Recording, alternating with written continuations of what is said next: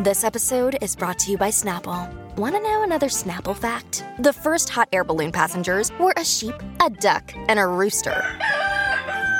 Ridiculous. Check out Snapple.com to find ridiculously flavored Snapple near you. Hello, everybody. This is Marshall Poe. I'm the editor of the New Books Network. NBN listeners like to read books and buy them. So we thought we'd tell you that right now, our friends at Princeton University Press are having a remarkable site-wide sale. You can get 50% off books, including ebooks and audiobooks, with the code 50, F-I-F-T-Y, at checkout until May 31. You can save some real money on Princeton University Press books. I encourage you to go there and check it out. Welcome to the New Books Network. Hello, everybody. This is Gargi from the New Books Network, and I'm pleased to have with me today Sarah Brouillette, who is a professor at Carleton University in Canada. She is an author of 5 books, and most recently, she has published with the Cambridge University Press, Underdevelopment in African Literature, Emergent Forms of Reading. So, Professor Brouillette, I'm pleased to have you with me today. My first question is about the genesis of this book. Can you tell us a little bit how this book came to be? Sure. And thank you so much for having me. I'm really pleased to be here.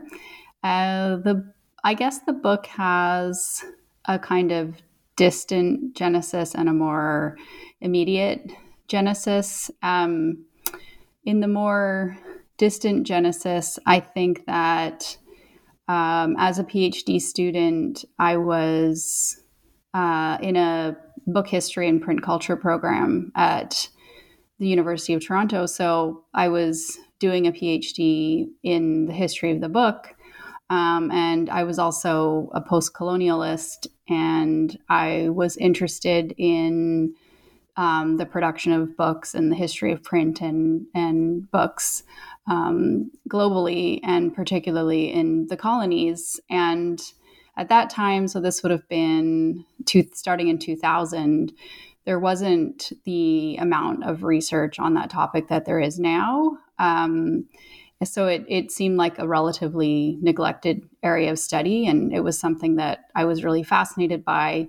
And I ended up in my thesis writing a bit about the global publishing industry, but not a whole lot. But I was interested in and kind of fascinated by UNESCO and its literacy statistics and its measures of sort of the adoption of English in particular.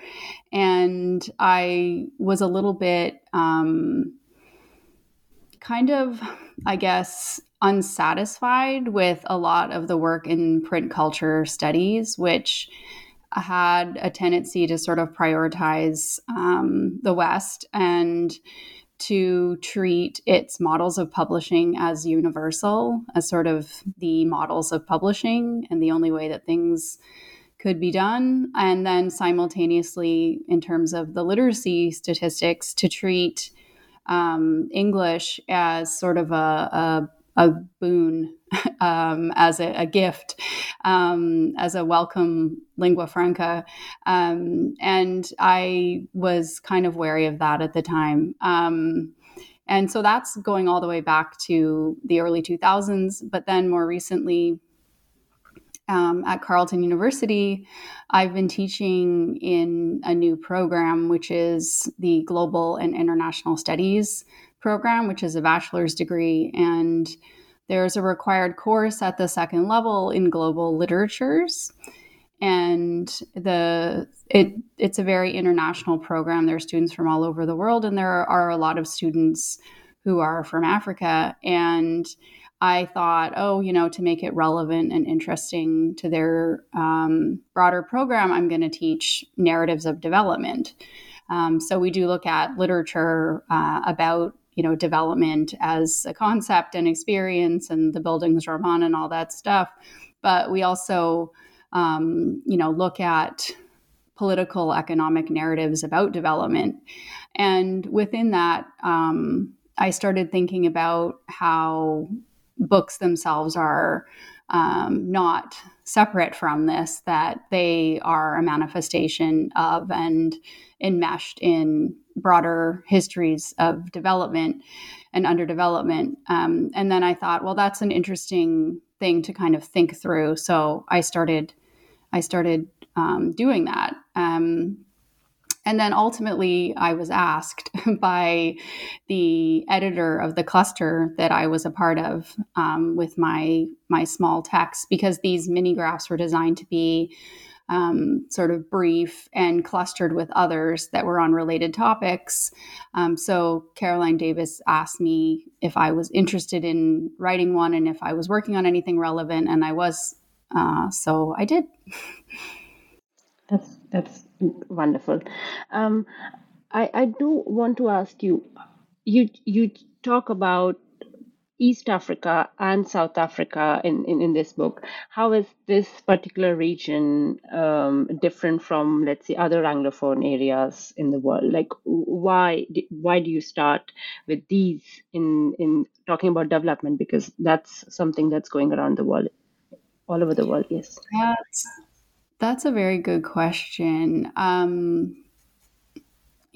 mean, I'm not sure that I have a completely satisfying answer. In some ways, I think some of these things are the product of happenstance. But I think that when I looked at the literature that I could find, like one of the things that ended up happening with the book is that it was really shaped by the pandemic, because my original intention for the book had been to travel and actually go to some writers' festivals and write about writers' festivals and visitor economies. And clearly that didn't end up happening. So I was quite reliant on sort of the body of research that had been done. And I think like over the last 5 years, there has just been a burgeoning of interest in the study of emerging either digital literatures or sort of print cultures in Africa. So I was depending on that research, and a lot of that seemed to be focused on, or what is focused on, let's say, primarily Nigeria and Kenya, and some on Uganda.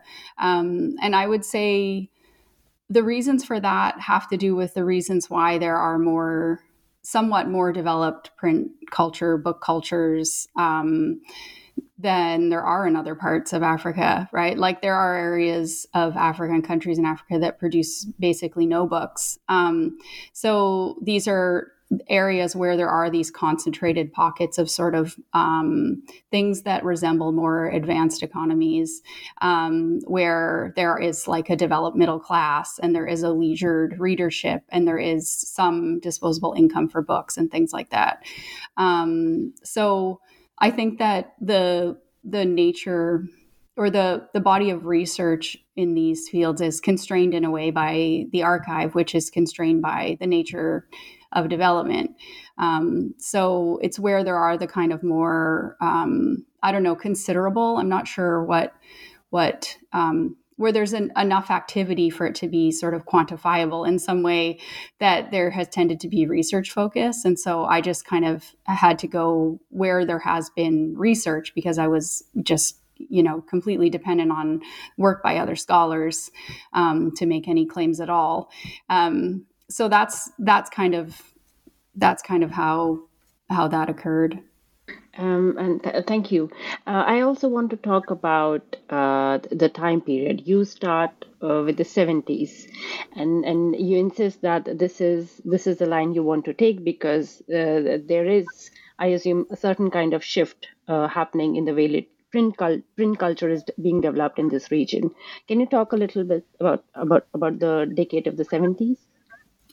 Yeah, I mean, I think the general narrative that I was interested in sort of tracing is tends to think about the 1970s as a time when there was maybe a moment of possibility.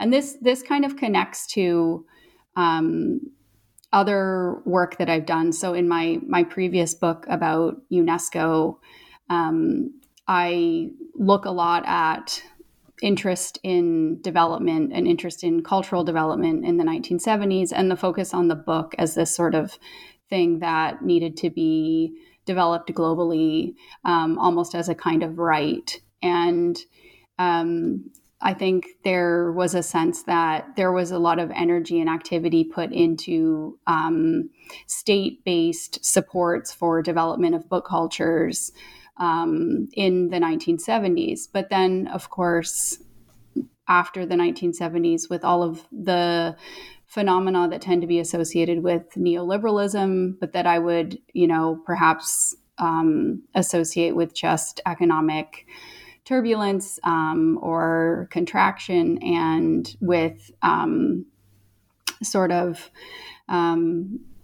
the withdrawal of state-based supports for things like culture and the arts, the narrative and the sense of possibility, I think, turns. And there's a way in which all of the conditions that were identified in the 1970s as being sort of inhibiting the development of large-scale book production and leisured readership. And I'm, eager to emphasize that I don't want to treat those things as inherent goods as they're sometimes treated, but that the conditions that were in place that inhibited those things are still in place in many cases, and in fact, even exacerbated. But at the same time, so that's sort of for things that inhibit the development of a kind of leisure disposition toward the book that's essential to cultivation of a sort of literary habitus. And this is not unique to Africa. This is a global phenomenon that I'm more interested in. But at the same time, there is, since the 1970s, a tremendous influx of people into cities looking for work, and tremendous growth in urban-born populations and a decline of the rural population. And with that, a picking up of English language by necessity. So I was sort of interested in looking at the adoption of English as a manifestation of material need, and then what new forms of kind of reading culture, more popular, not necessarily literary reading culture, arise in response to that emerging readership, or potential readership. And then also how the kind of more official, say, high literary forms of publication try to capture that emerging readership, and the fears they have about it, especially about its, lack of interest in participating in the legal book trades by buying expensive paperbound or perfect copies of books at official licensed booksellers, that sort of thing. So that was the kind of dynamic that I was interested in, and I don't think that's completely unique since the the 1970s, but I do think it's a dynamic that's more evident now for all of those reasons. Yeah, you're right. I would want to go back to the title of your book. When one reads African literature, one tends to think of the canons of African literature, or be that may as Canadian literature or English literature. But you place equal emphasis on textbooks, or on books that are written specifically for the learners of the language, or on official text. Why do you think they're valuable for understanding the print culture in contemporary or post-colonial Africa? Oh, that's interesting. That's such a good question. I think that in part, I mean, there's so many ways to answer this. I think in part, it wouldn't really even be possible to understand the nature of the book industries without looking at all of what is produced. And I think the main thing that people who have, you know, tracked like the, or who are really carefully studying all of the book industries in Africa over decades will say is that it's been completely dependent on textbook production or, you know, state contracts for official materials. And so just having that sense, like, or what the print industry has been devoted to and reliant on, I think is really important. And also kind of gives a sense of the, I guess, ways of distinguishing between the elite sphere of kind of production of African literature for global audiences and then the more local activity of actual publishers. And again, like I don't want to suggest this is unique to the African situation, but it is an important part of the history of print. And I think too, like if you look at book culture or print industries as social forms, you know, this really reflects on the ground reality that it's when people are in school, that's often the only time, you know, that they encounter that, or that they participate in the activity of reading for leisure. And then often, you know, the lament is, oh, when people leave school, they don't keep up with reading, you know, and it's because it's very expensive and not necessarily convenient to acquire texts. And because you don't have that like state backing for production of these works. And then of course, like even when people are in school, there aren't enough texts available and people struggle to get like supplementary reading material so that they can practice their new skills. But yeah, I think like just understanding the general situation for the reader is important. You know, I also just like, I didn't want to focus just on high art, like African literature, because I mean, so many of the texts in the canon are, and so much of that is, as you know, I point out, like Western facing, you know, and I say that it's really got past the problem of the absent reader. And I think that's really important and sort of constitutive of the field. I even though I don't consider myself like an expert in African literature, it seems to me those debates about the extent to which African literature is Western facing, or the extent to which it's, you know, self-exoticizing or self-anthropologizing, they're sort of inescapable for people who are participating within the field. So even if they, you know, discount the validity of those kinds of claims, it's there, right? Like in the consciousness and in the discussion, in the debate all the time.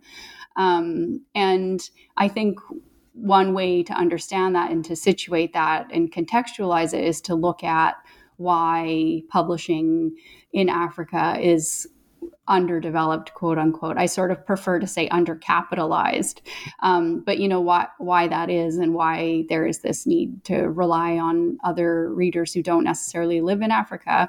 And also, it just seemed like there's already so much scholarship on that topic, and there's sort of less scholarship on more emergent sort of demotic popular forms. And I'm kind of just as interested in both. So I thought, why not try to do a little bit of both?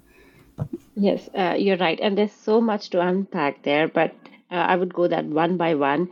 I would first want to ask you, in your research, because it's East Africa, I can't help but think of the African and, if in Mozambique, the Portuguese sources.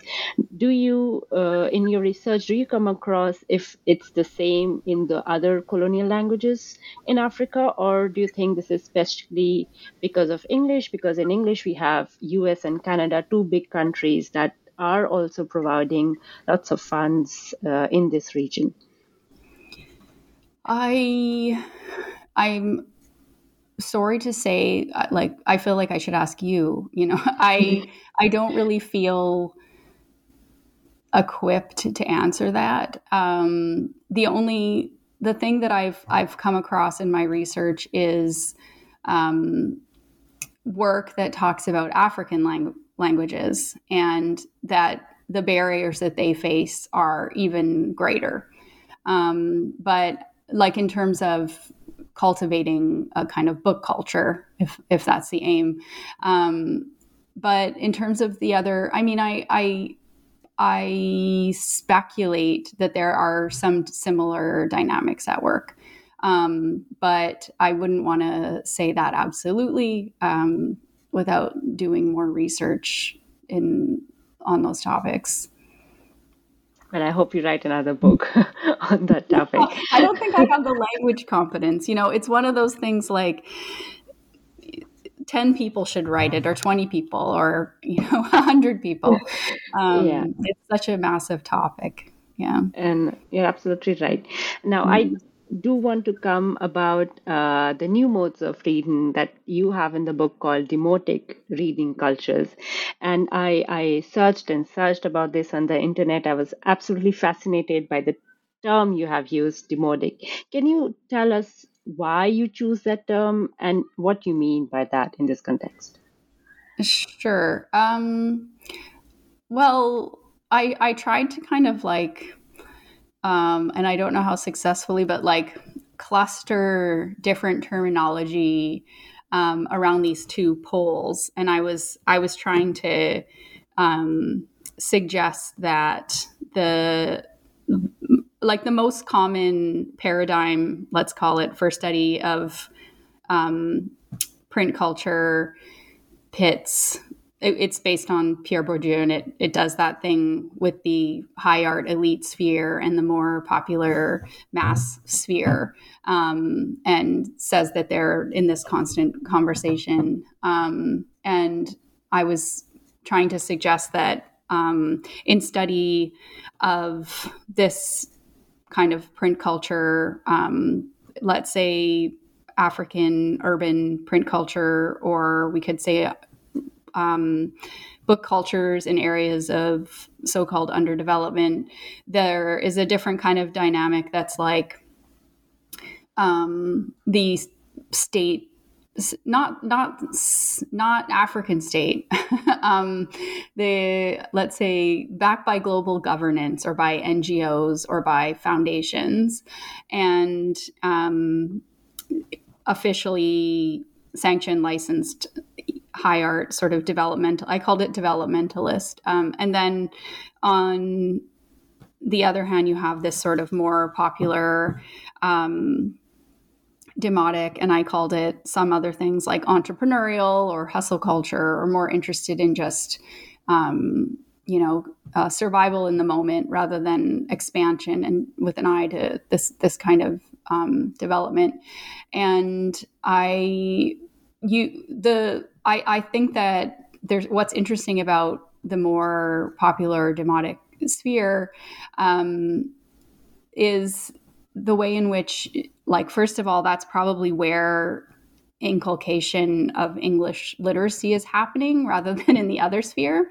And it's also, I think, where a lot of the more like interesting and dynamic activity in cultivation of reading materials is happening. And by that, I'm just mainly thinking about reading on smartphones, you know, which I didn't talk about too extensively in the book because, you know, I hadn't done like a ton of research. I've actually, you know, done more since. I'm still working on this topic, especially looking at Okada Books. But and the other things that I find interesting about what's going on over there in the demotic sphere is the in piracy. You know, I'm just really interested in piracy and attempts to sort of and attempts to justify cracking down on on it and attempts to crack down on it.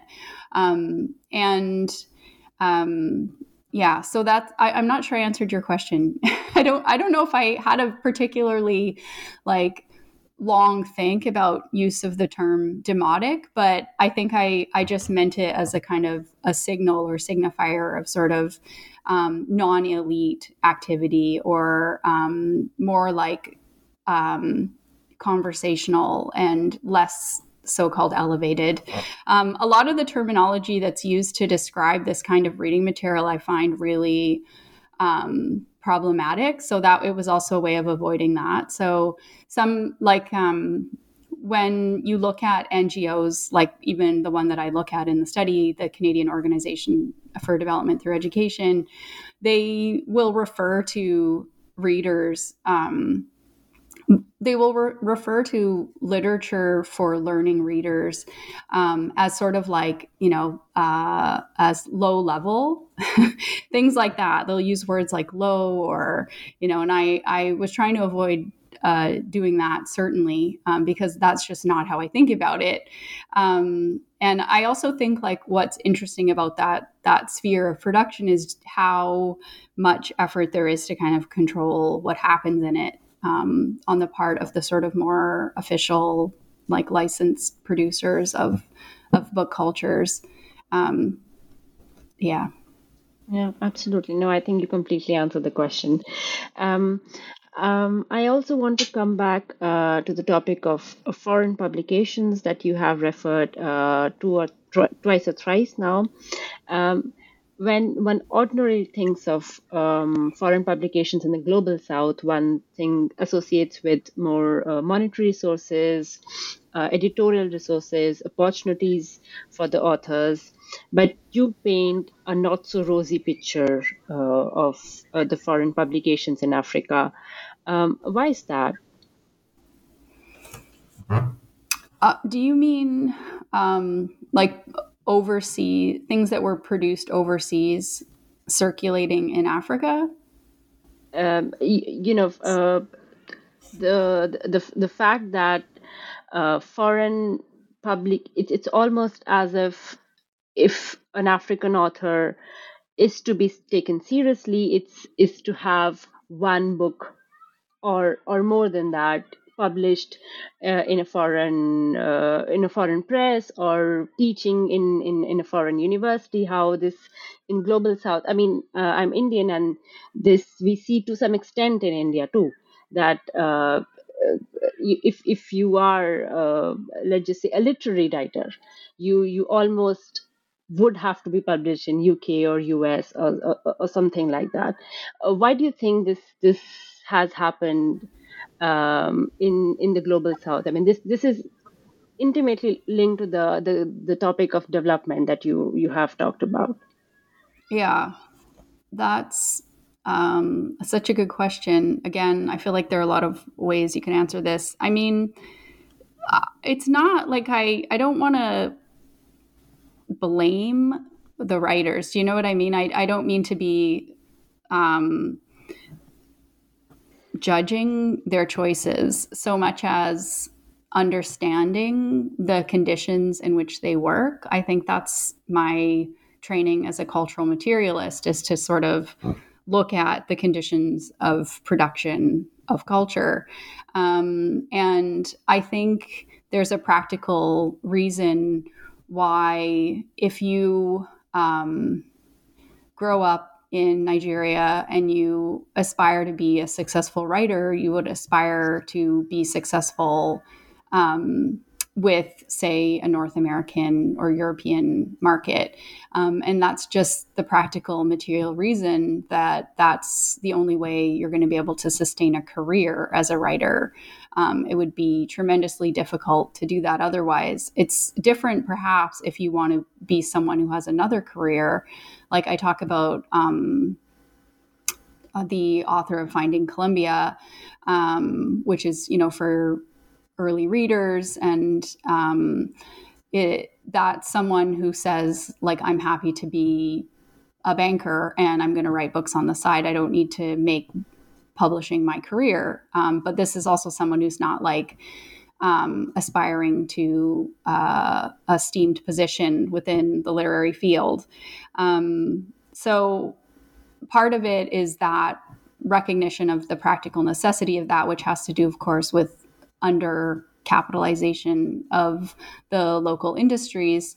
But these, you know, these dynamics also reflect and I think perpetuate broader phenomena and problems. Part of this, I think, you know, could go back.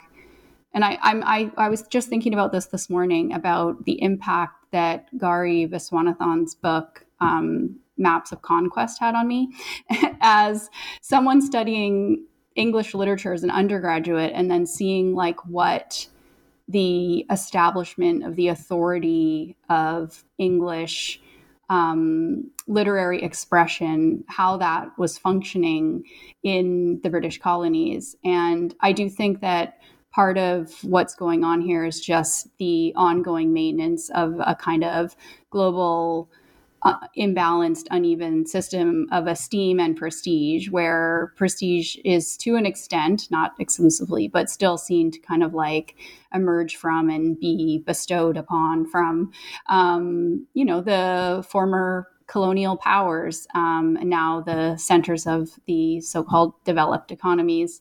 And so that dynamic is, you know, it's ongoing and it's maintained, and I think it's important to point that out. So that's part of the story as well. And I think, you know, it's possible that there's that shifting somewhat, but I think it's still pretty clear that maintains, that remains the case. And I think writers themselves often complain about this and also refract it and reflect upon it, or mediate it, if you will, in their work, in how they reflect upon their experience of being dependent on this kind of system of acclaim in order to establish their reputations. Yes, you're absolutely right. How do you think then these demotic modes of reading can change this dynamic? Do you think there can be a change, or do you think it that demotic modes of reading will have their own path and they run parallel to each other? Oh, that's a very good question. I'm not really good at speculating about future things, but I feel like it would be interesting actually to look or compare the example of popular reading materials in English in India, where, you know, there has been a kind of like, or there is now a broad kind of popular marketplace for English language, like mass popular texts. But my understanding is that the audience for that is still kind of delimited by disposable income. And, you know, I'm not totally sure. So that's not really a satisfying answer. I think probably if I had to predict what will happen, I think it will continue along the same track that it is, and perhaps reflect a bit more, or what's going on even in North America. The two will kind of develop in ways that are somewhat parallel, you know. So I think that it will be increasingly difficult for the more elite literary sphere to sustain itself based on market sales, and it will be more dependent, or continue to be dependent, on private foundation funding. And I'm saying that just because I feel like that's what's going on all over the place, that there is a diminishing role for an interest in cultivation of like bourgeois literary dispositions, for all kinds of fascinating reasons that are fundamentally economic. And then probably the mass popular sphere will cultivate its own forms of authority and its own forms of prizing and esteem, you know, and will like something like a prize for the best flash fiction, you know, or that will be funded by a smartphone app. You know, I think that's the kind of the thing that's likely to continue. So there will be more, if you will, private sector, like smartphone backed by Google, skimming off the top of informal sector literary activity, like self-publishing and uploading your words of wisdom to the Okada Books app, and yeah, so that's kind of what I would anticipate. Happening. We can talk again in 5 years and see how many. I think we should. Yeah. So in the end, I would also like to take an opportunity to ask you about your present projects. What should we look forward to reading from you? Oh gosh, I should have prepared for this. Didn't anticipate this question. So I'm writing about, or I have been writing about, self-publishing platforms and apps. So I have been writing about Wattpad and Okada Books and kind of comparing them a bit. And I'm thinking about the models of creativity that they cultivate. So the forms of writing and of thinking of yourself as an author that they kind of tap into and cultivate. And I'm also writing about social media and the kind of social mediaization of the publishing industry and the way that writers who aspire to some kind of success using these apps have to do all kinds of behind the scenes work. It's very time consuming and very poorly paid, if paid at all, to cultivate their fan base. And then just looking at the kind of like economic models of how these apps kind of, you know, they elicit a kind of loyalty and a kind of constancy of upload and engagement and benefit from that and make money. And not much of that is, authors don't see much of that money, just put it that way. So just the sort of economic model of these smartphone apps and platforms and the kinds of writing that's being done on those. So that's basically what I've been up to. That sounds very interesting. I hope I get to talk to you again about your new book. Thank you. Thank you so much. And all the best for your project. Thank you.